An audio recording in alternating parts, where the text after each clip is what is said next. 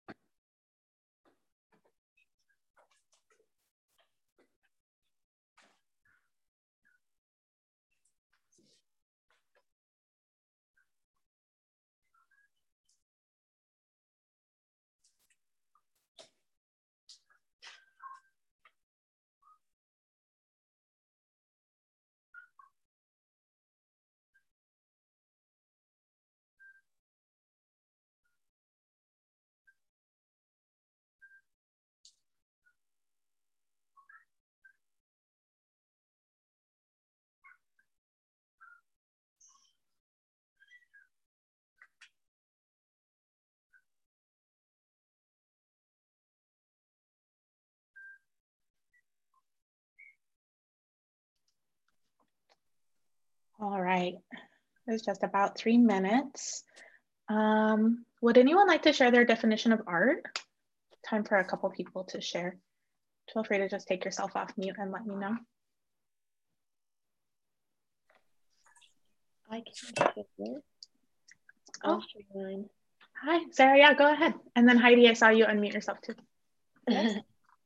um, so I'm always like um, kind of a perfectionist. I'm like, how does one define art? But here's my attempt um, expression of self, ideas, um, beauty, creation, divine.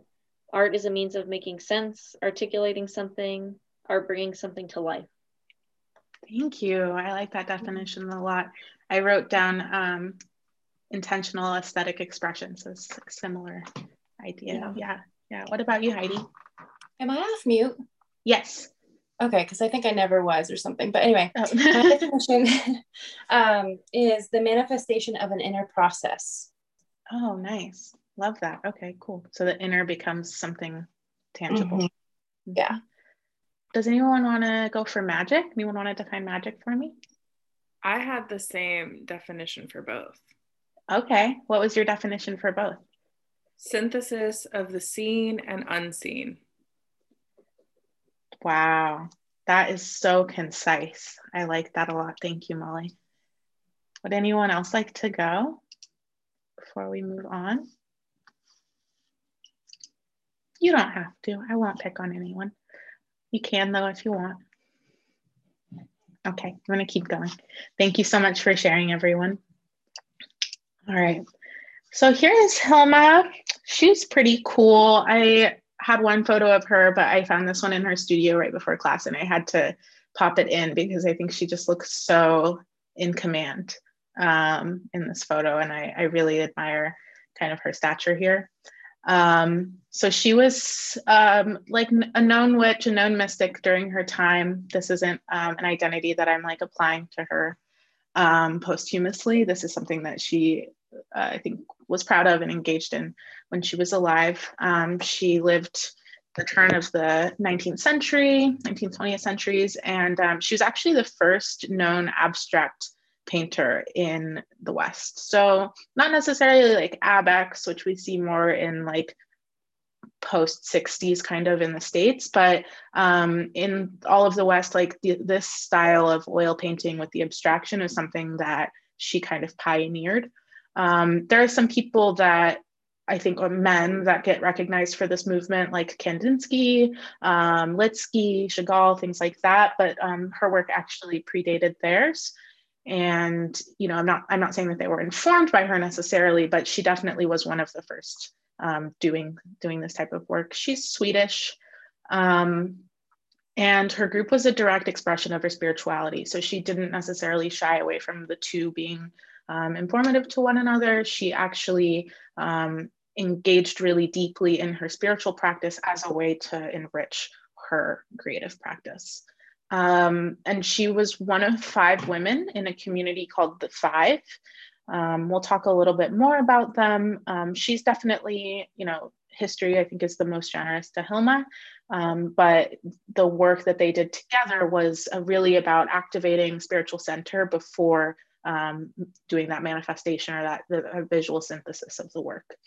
Um, so I really intrigued by her kind of in your face like this is exactly what i'm doing. I'm not you know these aren't coming from just me. Like it very much was a channeling that she engaged in and that she worked to cultivate for herself.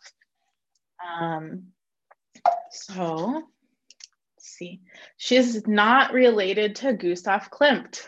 Not at all um, gustav klimt with an m hilma klint um, but I think some people like to conflate them, especially because uh, there is a little bit of, you know, quite a bit of abstraction in Klimt's work, um, but he uses still uses human form and face and portraiture, whereas the work that we're going to look at with Hilma is completely abstracted and um, you know, he was Austrian, and so not related. Um, but I think that it's easy. I, I definitely thought that she was like his daughter or something when I was first studying her. And I had to like really firmly, this is the image in my mind that I have when I'm thinking about them together. Um, okay. So I'm going to show you a couple of images of um, paintings alongside um, other forms that you might see. Um, and so I went from small to big but you know and not everything is like oh you can totally tell exactly what she's doing here but i just wanted to kind of share like the natural forms that i think she was definitely in communication with.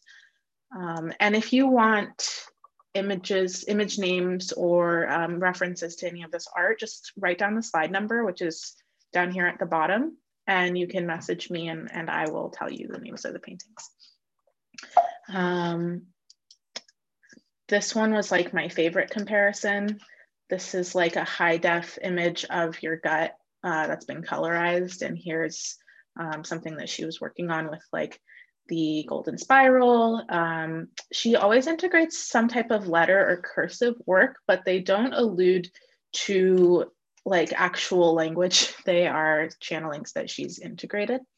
Um, but I was just really struck by these kind of like breast like or cellular shapes here.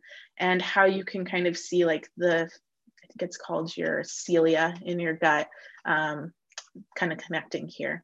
So we've gone from molecular, kind of a body system here. And then you can see that she's using the same primary colors and, and chakral activation. Um, she has them in uh, left to right order, but they're also ascending upwards.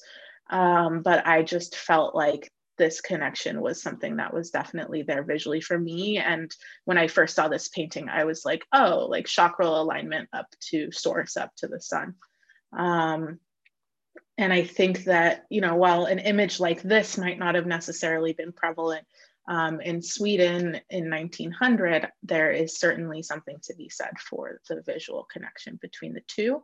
And same with like these high res microscopic images. She didn't have access to these, right? Um, but she's definitely tapping into some of that. Um, not that I know a lot about human design. You guys should go to the human design class later in this week, but human design and, and uh, images here.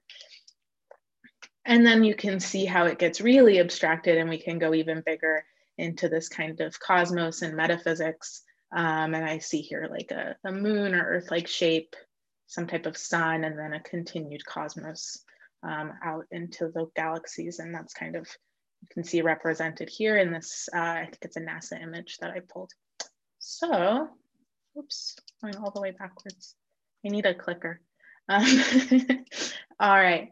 So I was going to try to like write about the five, but I found such a good article about them and I'm not going to reinvent the wheel on the information here. Um, but basically, um, starting in you know very late 1890s, a woman called the Five gathered in Sweden in Stockholm, and they um, started meeting for religious purposes. Hilma practiced spiriticism, which just means that you acknowledge that there are entities and spirits that kind of coexist in some type of layer of our universal reality, and that you are kind of in communication with the natural alliance of spirits and of um, kind of your own life and your nature and what's in your reality, how it connects uh, with kind of the, the world beyond. Um, so the women uh, kind of had a spiritual routine or ritual that they established in this first meeting with prayer, meditation, recitation. And um, I think that, you know, some women were Christian or had Christian ideology built into their spiritual practice. So they also worked um, with the Bible. And it kind of almost sounds like a like a Ouija board sleepover or something like that. Like each woman took a turn being kind of the, the medium, they would um, receive messages from the high masters and then they would directly channel those into uh, creative uh, production. So either drawing or painting right in the moment with each other. Um, and they all kept really, really good notes of their meetings together. So they kind of applied like a scientific method to the spirituality and to the cultivation. And I think that they were really excited to find that they could tap into this technology, the spiritual technology. Um, and they were really trying to see, okay, if I can bring this message in, how does my um, creative training come in to so that I can impart these messages um, in the best in the best way. Um, and so the other members were Anna Cassel, Cornelia Cederberg, Sigrid Hedman, and Matilda Nilsson. Um, but Hilma received channelings um, to create over 190 paintings. And that is why, and, and it was channeled to her as one body of work. So that's why her work is a little bit more prominent than the other women who all created things auxiliary to these seances. Um, they had their notes from the seances, but Hilma recollected a, a, direct channeling as a result of this process and, and shows how that comes out in her work. Um, and that was a lot of the exhibition that the Guggenheim had were paintings from this specific channeling. Um, and, and they were called Paintings for the Temple. Um, so definitely it's something that, that I'll speak on a little bit more, but that's kind of why these five women as a collective didn't have an exhibition, whereas Hilma is, is kind of recognized as an individual. Um, if you want to read this article, it's a, it's a little bit long. It's on Frieze Magazine, and I can also uh, link you to that if you're curious. So one thing that people really like to do is compare Hilma to um, Kandinsky, who I can't even remember his first name. I'm not, I think it's Alfred. I'm not a big fan of Kandinsky, but a lot of people are. Um, my introduction to Kandinsky was in the play. I think it was, there's a play that everyone has to read at my college, and there's this whole thing about a Kandinsky painting. And I was so excited to like see the painting that was in the play. And then I looked up Kandinsky and I was like, these suck. Um, I'm just not a fan. I'm sorry if you are, but I, yeah, thank you, Therese. Um, Therese is like shaking her head in the background. Like, uh, to me, they're like bad Alexander Calder um, mobiles, but they're flattened. And I like Alexander Calder a lot. Like, why not just go to the source? like, you don't need like the two dimensional version with like clashing colors and stuff. Um, but I really wanted to highlight like, you can see the visual um, comparison, right? Like, if you look at her notebooks to, at left, you can see how she's bringing in a lot of these same like geometric elements, this, these primary colors, um, the use of like overlay is still a thing but he's not using magic. Like he's just not using magic in the same way. And so the, another thing is like uh, that people love to say like when they first are introduced to Hilma, it's like, oh, these look like Kandinsky's, um, but she predated him, right? And so um, not necessarily saying that he was informed by her, but she didn't need Kandinsky for her paintings to be like that. That's how she painted from her own practice and from her own channels. Um, and this was like the nicest Kandinsky painting I could find for this. Um, I didn't really even like, I just think they're so ugly. like, I'm sorry. But um, I, I wish that I could have like put a, a, little bit more for you to see the differences. But um, I think this one kind of shows you like there's there uh, it's an understandable comparison to make but the reason that his that his work doesn't like make i don't know like i kind of want to bite into some of her paintings like this one. Like i just like want like it like i want to touch it. I want to like feel it. I love the color palette. Um you know this one is like soothing while it's still dealing with like those big big ideas. Um i don't feel soothed by this at all. And the same with like chagall and litsky who use geometry um in, in the same way. They're very architectural um and they're very like calculated, um, but they don't have the same the same kind of depth uh, at all. All right. So I wanted to kind of like get a little bit deeper into like what magic actually does. So after, um, this is another excerpt from that Frieze article, but um, after about nine years of these seances, Hilma channeled this message to create 193 large scale paintings. Um, and they comprise the series, The Paintings for the Temple, which um, she worked on for another nine years. So this was a uh, 29 year kind of process for her. Um, is that right? Yep, 29 year process for her. Um, and that means that these are basically her life's work.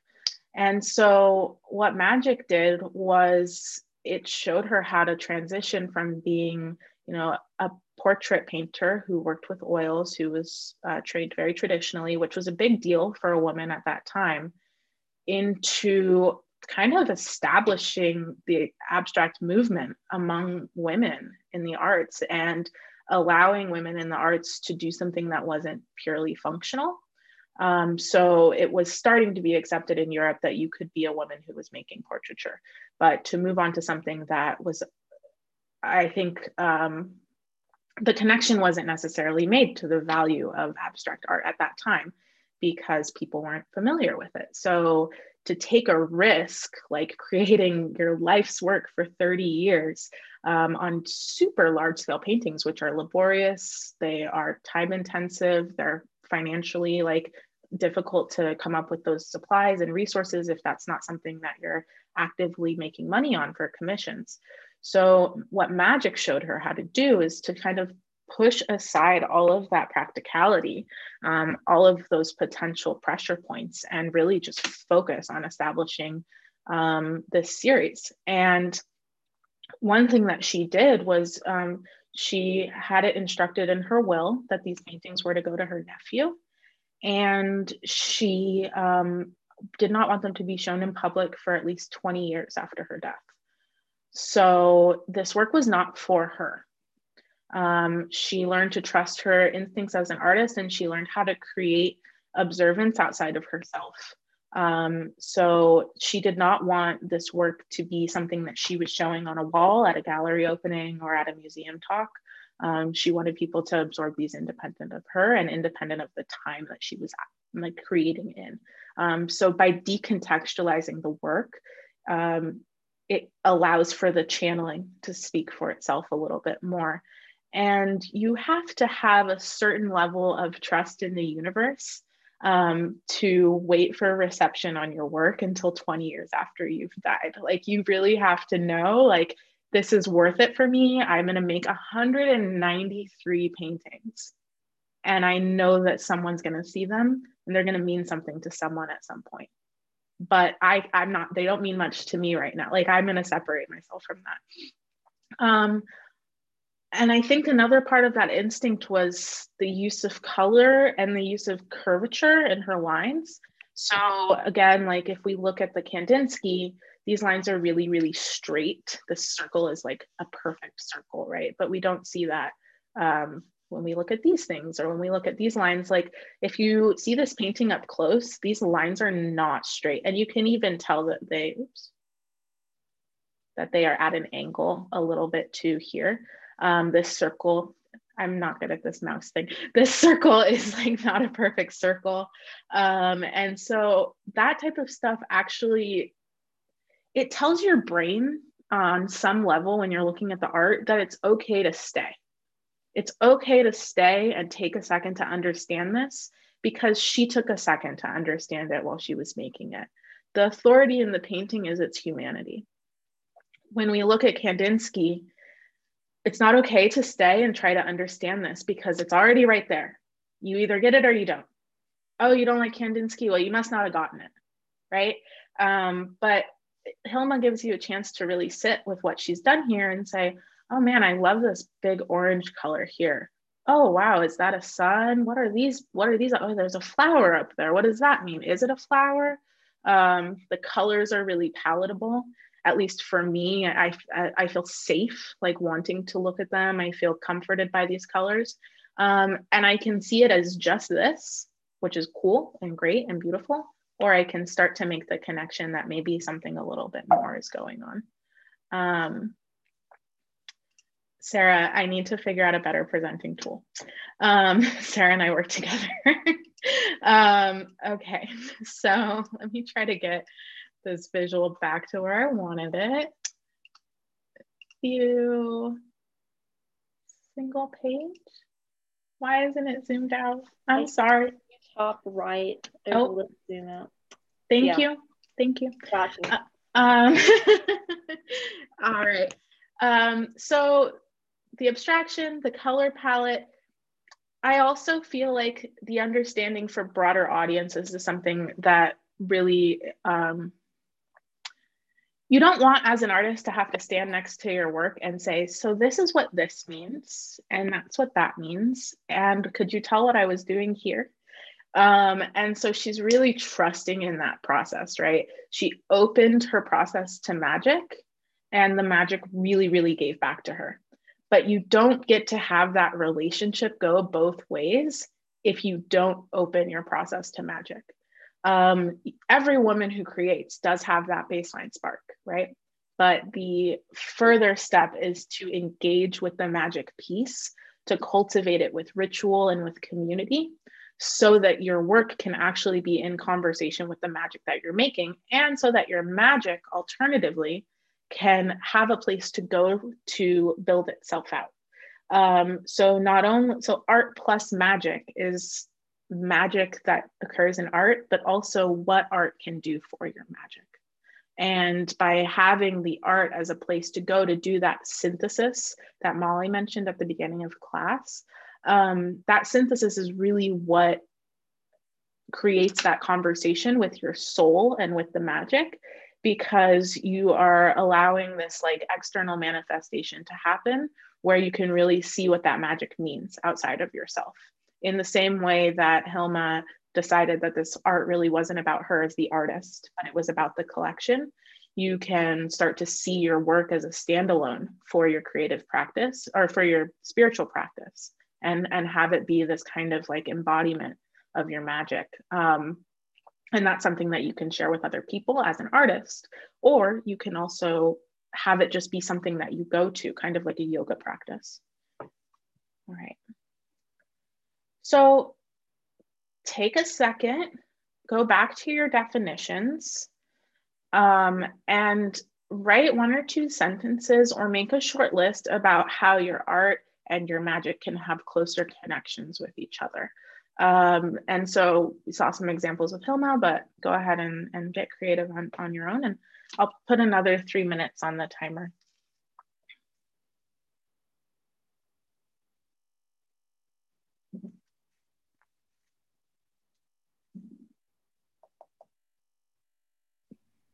I'm sorry, could you repeat the question but phrase it a little bit differently? Yeah, um, so if you needed to come up with a, a way to bring more magic into your art, how would you do that? If you needed a way to bring more art into your magic, how would you do that? Thank you. Of course. Thanks for asking.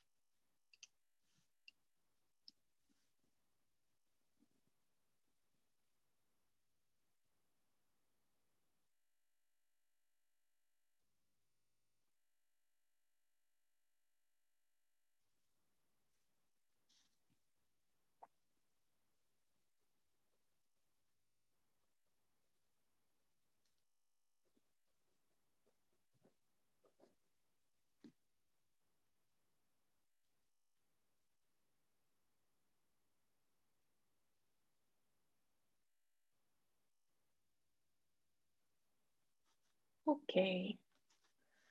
Um, who wants to share? We have plenty of time for as many people as would like to share. And then after we talk about this particular prompt, I'm going to open the session up to questions about art and magic or just about art and creativity in general. But please unmute yourself and, and let me know how you see these two practices coming closer together. So for me, one of the um, definitions I have of magic is like lighting up, like a kind of almost like a puncture or whatever. I was just thinking about this one event that feels magic or like vibration or something. So I thought mm-hmm. about this light, bright spark in my art, like allowing it to really activate the senses. Um, and to me, I, I see a little bit of a relationship between um, Hilma and Sister Corita Kent. And sister and my best friend lately was like, you should do or maybe it was you, Raimi, was like, you should do Sister Corita Kent kind of work. So that's kind of just what I'm thinking about that relationship between that bright and that kind of almost that channeling coming through. I love hearing that channeling aspect with Hilma and thinking about channeling ancient knowing into my graphic design. And then the third thing to balance my physical environment, like the design of my environment, would balance my inner spiritual world. Mm-hmm. That temple. Yeah. That giant temple. Yeah, I know what you're talking about. Um, I like this idea of like activation through magic, like either sens- sensory activation or sensual activation through magic. Um, I think that's a really I, I like that word as it comes as it comes into this this process. Thank you, Therese. Mm, I would jump right off of that too and say, like, what I wrote down was to create my art studio, make my art studio a temple and incorporate ritual more. I think that's really what's missing.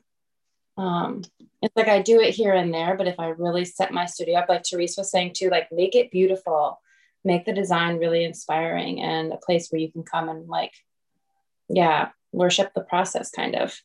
Maybe that sounds a little extreme, but I don't know. No, that's that's what you should be doing. I'm glad that was the take. I mean, should be, but like that's the takeaway that I'm hoping people can understand is like worship your art because that is that can be going to your to your church, right? Um, who else wants to go? I want to hear from as many people as possible. I'll go. Hey again, Molly. Um, hey, hi again. so I went to school for theater and um, real people school or whatever, where you get a piece of paper at the end. Uh, okay, I'll send you a piece of paper. I don't need pieces of paper anymore. Um, anyways, so I do ritualistic performance art or ritualistic theater is like what we call it. And the movement style that we use is Butoh, which is a Japanese movement form. Um, if you're familiar, it's basically just like allowing your body to, it's like morbid ecstatic dance, essentially. Um, but like I feel like right when I was coming out of college, I was like very in it, like in it to win it, like surrendering to the process, like reaching like transcendental spaces, like in this cathartic ritualistic movement performance and like practice as like the audience as a witness rather than observers of a finished product, if you will. Mm-hmm. And in the past few years, it's been a lot more like difficult to reach those places, to reach those states. Um, and like through this conversation and like looking at like the comparisons with this art, I think it's a matter of being able to like surrender to the process of like synthesizing the seen and the unseen and knowing knowing that you have no fucking idea how that's going to happen period yeah. the end. And like removing like moving yourself out of the fucking way of this like waterfall of like inspiration. Mm-hmm. which like another thing i'm just like ranting now but here we no, are. No i love it. Please please. Inspiration means like inhaling breathing in which if you know how like the an- anatomy of respiration works is an ex- it's an exchange of negative pressure so when you're pulling your diaphragm down, you're creating negative pressure and like sucking the air in. And when you relax, it creates negative pressure the opposite way and allows the air to be pulled out. So, like, whenever it talks about like conspiracy means breathing together, you are literally mm-hmm. conspiring with the universe at all times. Like, it is breathing you and you are breathing it. Physics, it's physics, it's anatomy and physics so this like surrendering to allowing your creation and your inspiration and your respiration to move you in this creative direction rather than trying to make your blue the perfect blue. I'll just allow it to be the perfect blue and it'll end up there somehow. Yeah. Yeah. I love that. that. Thank you. I'm trying to pull up this photo I have of a painting that Hilma Af of lungs because it's like exactly I was like the respiratory process, but it's not pulling up on my screen share right now, but I'll send it to you. Oh, here it is. I'll send it to you um, after class as well. Let me pull it because it's like so on point with what you were just saying. All right. Does everyone see that? Yeah. Um, so here's her conspiring with the universe around the inhales. Yeah, isn't this beautiful? Um, I didn't include this because it's, I don't know who's been to the Guggenheim, but it's this giant spiral. So the walls aren't actually flat or straight. And so this is me like trying to get good images. Um, but usually my museum photography is a little bit better than that. Um, let me pull back up this talk. Who else wants to share about their definitions or about this interplay um, or conversation between between these two concepts? Yeah, just to play off of, um, was it Molly? Is that your name? Okay, yeah, just to play off of what you just said. Uh, I just put not judging or overthinking when I feel inspired. So my definition of magic is weaving intention into seemingly mundane things.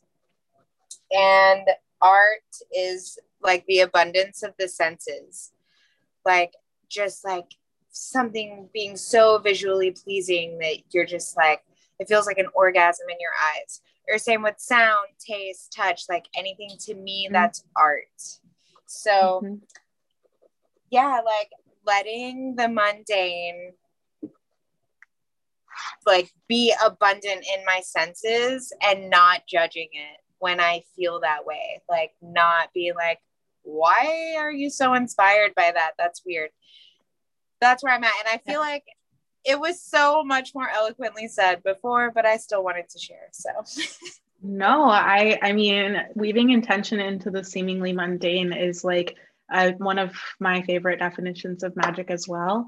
Um, and I think that when you are a working artist, a lot of your work can start to get kind of mundane, especially if you feel obliged to do a commission or like you have an order that needs to be fulfilled or something like that. Um, and so, um, guys, mind muting yourselves, please? Oh, thank you. Um, oh, maybe not. Um, let me see if I can find the mic to mute. Oh, okay, figured it out. Thank you. Um, uh, but abundance of the senses, art, mundane. Basically, art can become really mundane if it's your job to do it. And I think that a lot of people get burnt out because they don't get to have that magic woven into it. And so there are days where, like, I talk with my artists about small wins. Um, it's kind of like daily wins, but it's like, you know, if you are making these like super large scale paintings and it takes a month to complete one, you're not going to feel like you are doing something that isn't mundane. So one way that you can like weave some intention into that process is by making really small paintings when you get started for the day in your studio. So that way you can say, I, I made a whole painting today and I got to work on my big one.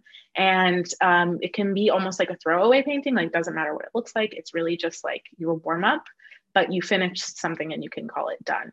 And so that level of like balance between the mundane and the inspirational is something that we are constantly have to maintain.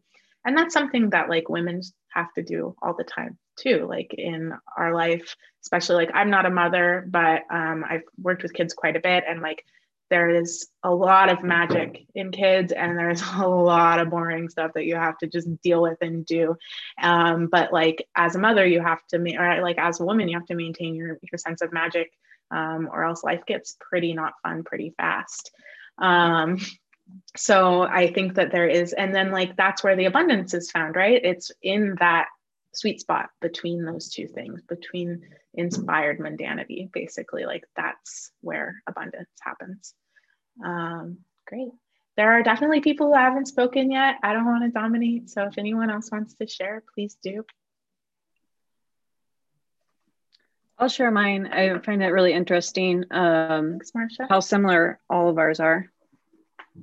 Um, so for magic, I had convergence of intention and ritual to create something new. And then art, I had personal reflection manifest into the physical world. And um, for more magic in my art, I wrote down bring more of the unseen into the world. Ooh, I like that. What's the uns- yeah, what's the unseen for you? Well, um, someone else had their definition. I think it was Sarah. She talked about the unseen and seen being mm-hmm. part of magic. And I think just what you were kind of talking about with the mundane, um, I because I do my art for for work, I'm like really stuck into that mundane and looking for other ways to do possibly other art. Mm-hmm. Um, so I think a little more of the magic is what what I yeah. need because I have so much mundane in what I've been doing. Yeah, totally. All right. Cool. Well, I'm gonna be i'm still able to answer more questions we still have like 15 more minutes on this call um, but i just wanted to plug a couple of ways that you can stay connected with me um, like after this call or just in general um, so i'm on slack i'm on the bruja report um, i think everyone on here is bruja but just in case if you aren't um, i can get you a month free on bruja report just catch up with me after class um, it's definitely like changed my life. I don't know how else to talk about it. Um, Everest is uh, the kind of Everest Asher is the teacher and the, the kind of leader of this mastermind. And it's just like really radical technologies for women to bring more magic into their lives um, in like every way. And I definitely just like shifted the way that I do things since I've been involved in this community. And I've, I've gotten to meet so many cool women that are on this call today. Um, I also have a newsletter, so feel free to put your email in the chat and I will add you to my newsletter list. Um, I put yeah, like events like today for my whole newsletter list. I sent out the access pass like 15 minutes before, and I was just like, just come join me. Um, you don't need to donate. So for most of my things, I do that for my newsletter list. Um, you can also learn with me. I am launching the second round of my cohort, um, Solstice Synergy Creative Circle, today. Um, we will start a week after the summer solstice, but it's um, an eight week intensive where I teach art theory and I bring in guest uh, speakers and women who um, work in the arts. Um, and basically, you get a community where you can do these types of rituals and this type of magic in your life for eight weeks. Um, and I had a really successful first run when we did summer or when we did winter session. Um, Therese was in that program with me, and she actually just had her critique presentation um, at the beginning of the week, and we got to see everything that she was working on, and we all um, got surveys to send her that are customized to her work so that she can get really um, awesome feedback on what she's been doing. So the eight week workshop is going to be on sale just for Brujas for 50% off until Monday night. So if this work spoke to you and you're interested in doing something a little bit more detailed that's highly tailored to you, um, let me know, or, or you can just go to my website and use the code Bruja at checkout. But if you are close with Chantel or Therese or Sarah, um, they are all program affiliates and can get you in for even more of a discount than the 50% off. Um, so, and Therese and Chantal and Sarah can tell you a lot more about the program than I can. So, uh, feel free to reach out to them if you'd like. Um, and then I think a lot of you all donated already, so don't feel obligated to double donate, but um, I am a sole proprietor. I, I've been really lucky to be able to bring Sarah Murphy on to my team as a UX designer, um, but we definitely work together side by side, not so much um, my assistant or anything like that. So a lot of my work is based on patronage from people who appreciate the arts, and it lets me keep doing stuff like this. Um, but yeah, let me know if you guys have any more questions or if you want to share anything else with me. I would love uh, to keep chatting. Oh, thanks for everyone putting their uh, emails in the chat. Let me see if I can save this. Awesome. I love, uh, like I wanted, I kind of DM'd you. I was like, ooh, I have so many kind of conspiracy related to fine art. Oh yeah. Things, but I mean, collab. yeah, and you could think yeah. about it as magic as well. Like I love seeing that side by side imagery um, mm-hmm. with what Hilma was doing, and I could just, I can just imagine that. And I've seen it before in other programming. That that's just exciting to me that they had this really futuristic vision, and then they were told that they have these primitive tools or this primitive Mm-hmm. knowledge. Mhm. And I just completely have transformed my thoughts about past civilizations and our ancestors. Like they were probably more advanced than we are right now. Um, we so I'm should do like we should do like Yeah. pyramid like egyptian technologies and visual culture something like that. That would be a really fun one to do. Because all of the art has light bulbs in it.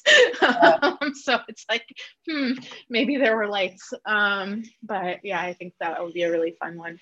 Um, if anyone wants to collaborate and teach about art plus something with me. I think this is going to be kind of my format for my events in general is like art plus blank. Um, I also do a biweekly art plus wine night um, where I'm just like on live and it's kind of like casual arts programming where I have a drink and like kind of like the old gallery days where you used to go um, hang out in gallery and have a glass of wine and, and talk to people about stuff. So um, we'll stay connected. And um, I just, I once again wanted to say how much I really appreciate everyone for coming and, and what an honor it was to teach um, as part of Bruja Report. Thank you. Thank you, everyone. Yeah, Thank and if you, that was awesome. Thank you. Thank you so much. If you attended and you want the deck, um, you can email me or you can DM me on Slack and I will share the deck with you too because there was some juicy stuff in here. Um, I know it's hard to take notes while you're while you're keeping track. So, um, thanks everyone. I hope you have a great rest of your day and of your weekend. Okay, thanks, honey. Yeah, let me see if I can end this meeting successfully. End meeting. All right. Have a good day, everyone. Bye bye.